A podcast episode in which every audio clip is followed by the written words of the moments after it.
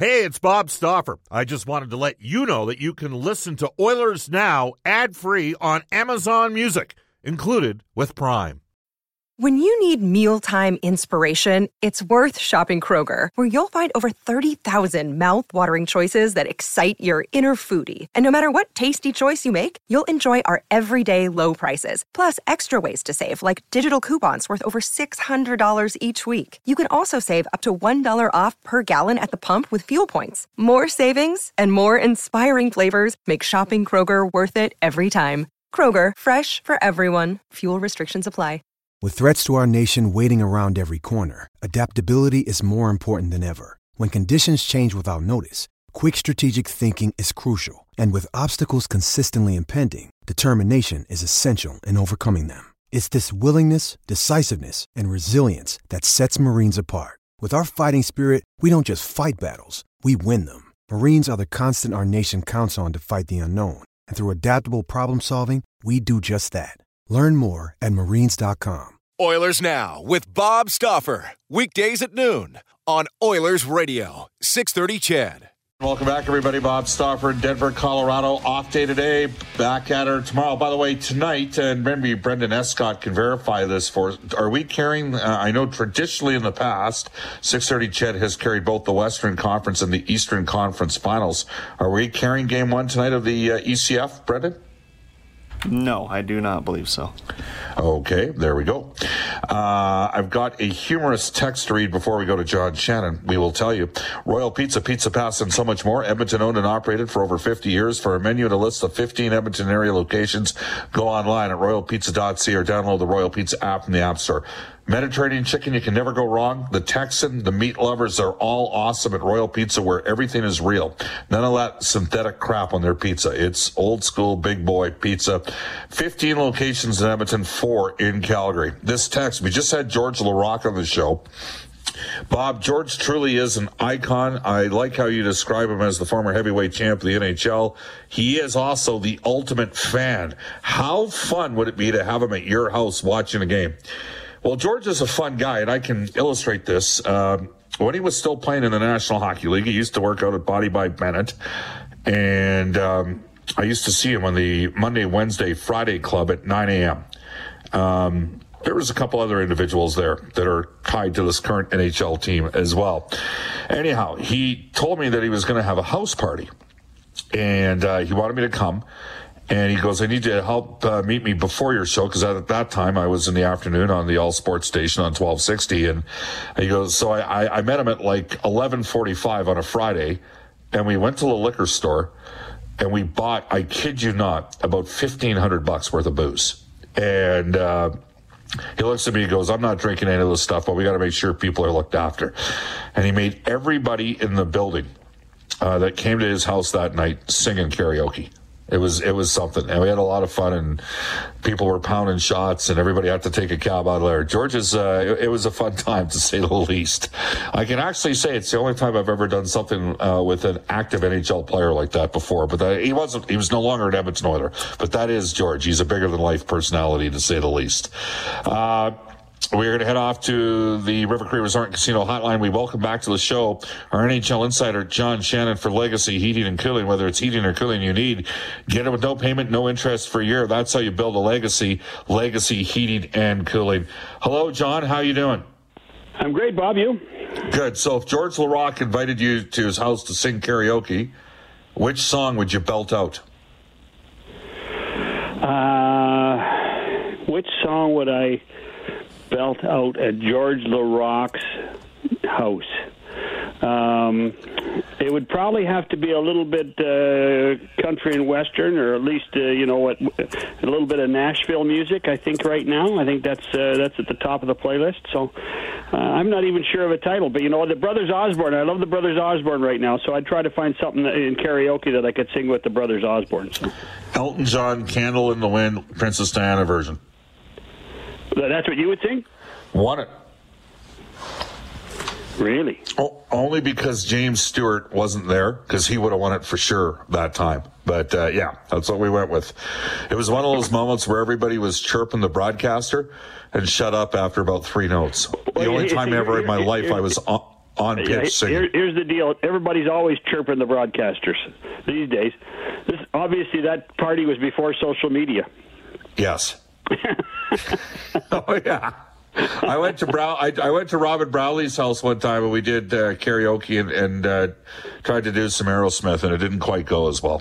Uh, but that's uh, you know different vocal range, right? Like I have a deeper, more resonant tone, so that's a I, tough I, voice. yeah, you, actually, I might have, I might have done a little Motown. Uh, Bob, you could be with me on the Four Tops. You know, Yeah. maybe a little Bernadette. You know. Uh oh, what's what's that song from the early '80s? Sheriff. Uh, it's got the longest the longest note that gets carried by Freddy Curci. That's a song I can't sing. the, the guy looked like Wayne Gretzky in 1981, 82 when you see the video. But he had an amazing voice. Uh, when I'm with you by Sheriff, like an amazing voice. Tough voice to mimic. Like even Simon Cowell would go, no chance you're pulling that one off, baby. All right, well, we're singing a, a different tune today. How'd you like that, John? Not Uh, bad. so, so George, uh, George uh, obviously fired up the fan base and could, and, and I'll okay. I'm gonna, I'm gonna look. You have as good a league contacts as there is with anybody. Direct pipeline right into, literally right into the. Uh, the hot box. We've had two calls here in the span of the last two Oilers games. One that went Edmonton's way, one that didn't. Uh, the hockey gods giveth, and the hockey gods taketh away. On first blush, John, I'm going to be completely upfront with you. I was shocked that they called the goal back on uh, the Blake Coleman play against Calgary. To Yeah. me, in the spirit of the game, that's a goal. Okay, Yeah. I don't think Edmonton would have necessarily lost that game had that goal counted for Calgary, not with the way that was game game was going. And I preface this by saying last night I was shocked that that was an offside. I still don't necessarily agree with the explanation. That said, there's no guarantee that it, it's. I mean, it, it played a factor because of the ensuing power play goal as well. But I do think Colorado outplayed Edmonton and could have easily won the game regardless. I'd like to get your thoughts on both sequences Yeah. and whether or not the NHL maybe needs to clarify some of the interpretations, or is it just going to get more confusing if they attempt to clarify? Give it to me. The floor is yours. I, I, I do think that if they try to clarify, uh, all it will do is open a Pandora's box. I, I really do. Um, here's he- here's my take on both, and I I think that in many ways uh, this uh, theory applies. They are trying to be perfect. They are trying to use every bit of minutia to be as accurate as possible, to be as close to 100% as possible. And the minutia helped the Oilers on game 5, and the minutia hurt the Oilers in game 1. Um, and, and so the as as complicated and as intrinsic as the play with Coleman was, similar with Makar and the offside. And I think that if you live with the, the the complication of the one, you have to live with the complication of the other. I, I was shocked at both too. Although I did good, think I, I did think that Coleman did do a kicking motion and knew that and know the rule well enough that you don't have to lift your skate off the ice to have a kicking motion. Um, the the question becomes: Does Makar have possession of the puck, even though it's not on his stick? That's the question. And there's a, a massive interpretation within the league the difference Yes. between possession and control.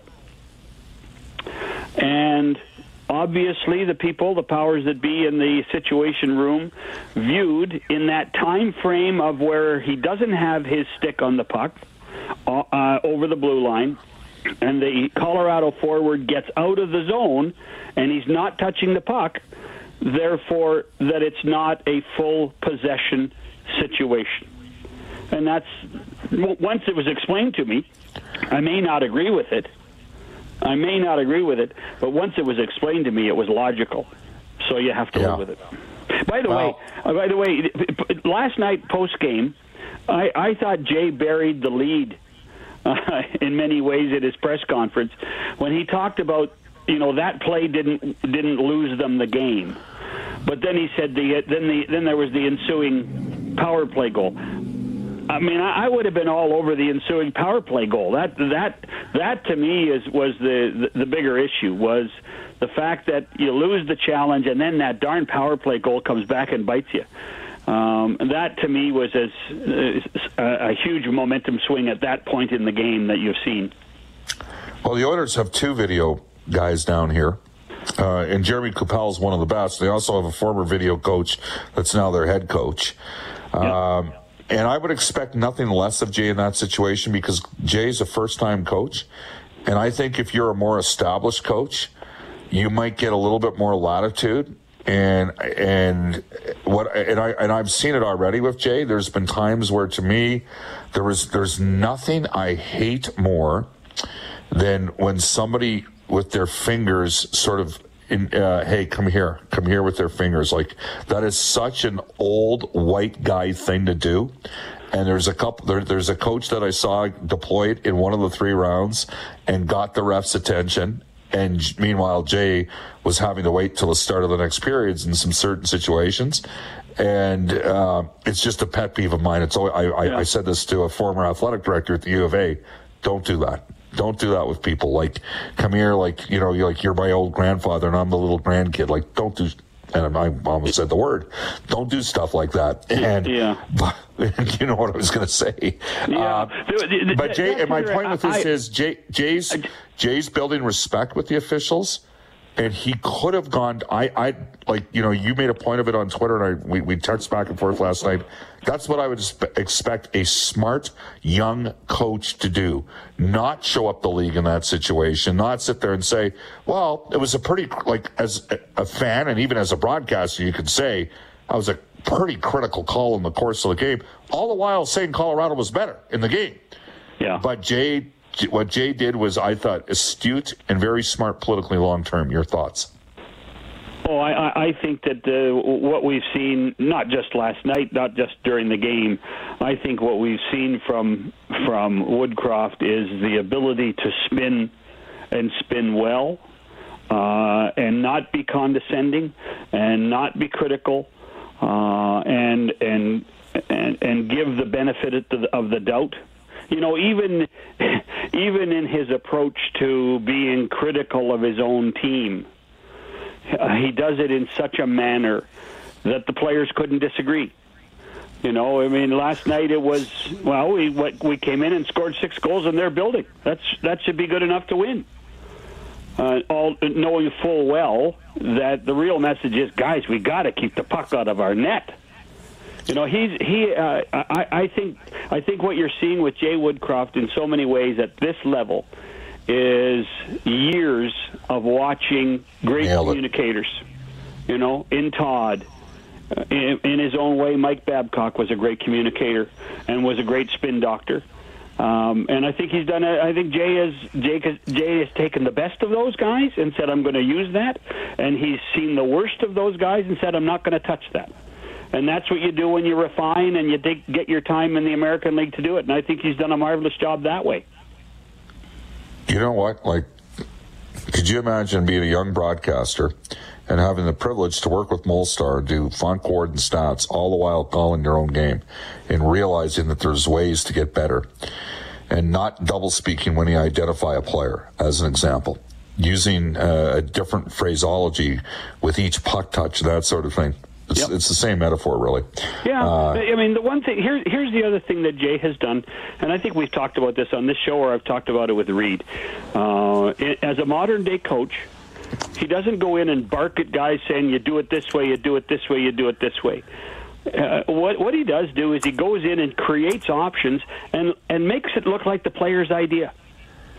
Uh, and and in so many, not just in coaching, but in so many lines of business, if you can go into an into a situation and present options and create an environment where the person you're dealing with feels that he's empowered to make the decision, that's brilliant.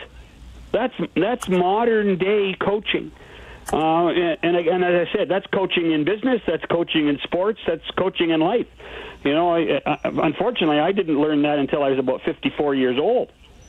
You know, I, I think I have learned it now, but I had, I didn't know it for the longest time, and it took a couple of situations for me to realize it. This guy, who's you know 15, 16 years younger than me, has got it, and understands it. And I think he's ahead of the curve for it. Well, uh, we had Kurt Leavins from the Cult of Hockey, who, as you know, um, basically coaches talent for Jim Pattison yeah. on the broadcast side. He wrote a piece talking about the fact that, uh, you know, the Oilers should be really happy. And you have to envision that Daryl Katz would be really happy as owner of the team that they've not only drafted and developed their own player, but they've developed their own coach here with real upside. So that's exciting. That was an interesting yep. point that he made. Uh, John Shannon is right on the minutia aspect and the fact that they're occupied with it. The NFL did the same thing with legal catches and it nearly ruined the game. Interesting point. They have who's simplified. That, Who? Dale out of Fort McMurray. Tell you what, the guy in Fort Mac's pretty smart because I, I I'm concerned about that. Uh, I, I, you know, I, had, I have a tremendous amount of respect for those guys. I know how hard they work. I've sat with them and watched them night after night, and I, I worry. I worry that we're we're getting down to such a fine line. We are you, you losing the human aspect of what. Hundred percent agree with you. What ma- makes the sport great. But the guy from Fort Mac makes a great point. Uh, and this texter says, Bob, uh, right from the NHL rulebook, and John, you would have seen this uh, during the course of the delayed offside. Any member of the attacking team touches the puck, attempts to gain pos- possession of a loose puck, forces the defending puck carrier back further into his own zone, or is about to make physical contact with the defending puck carrier. The linesman shall stop the play in an offside violation. It did get down to the minutia. All right, Edmonton's got to defend better. Um, the series is still there for both teams, right? Hey, Oilers lost the first game against LA, one and seven. Oilers lost the first game to Calgary, one and five. What's the problem? Come on, that's why these are best of seven series.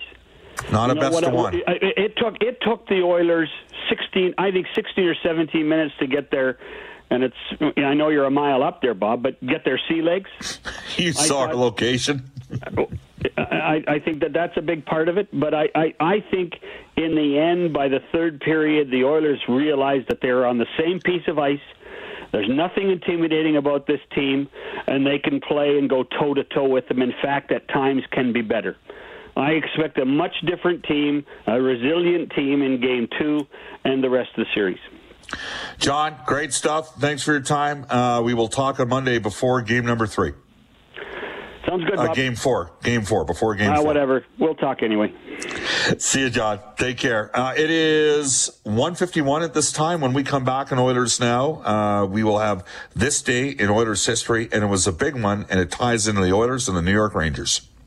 Closing up the Wednesday edition of Oilers Now. Bob Stauffer with you in Denver, Colorado. And we are going to go to list day in Oilers history for New West travel. This October, travel on a private WestJet charter flight to Cabot Links in Nova Scotia. Five days of golf at the number 10 golf course in the world. Visit newwesttravel.com for more information. Uh, a double ender today uh, significant date uh, involving a two Hall of Famers from the Oilers organization. Go for it, Brendan. Yeah, longtime GM and head coach Glen Sather officially signing with the New York Rangers as GM, the 10th in their franchise history. Uh, Slats turned the GM reins in Edmonton over to Kevin Lowe, who had spent the previous two years in coaching roles.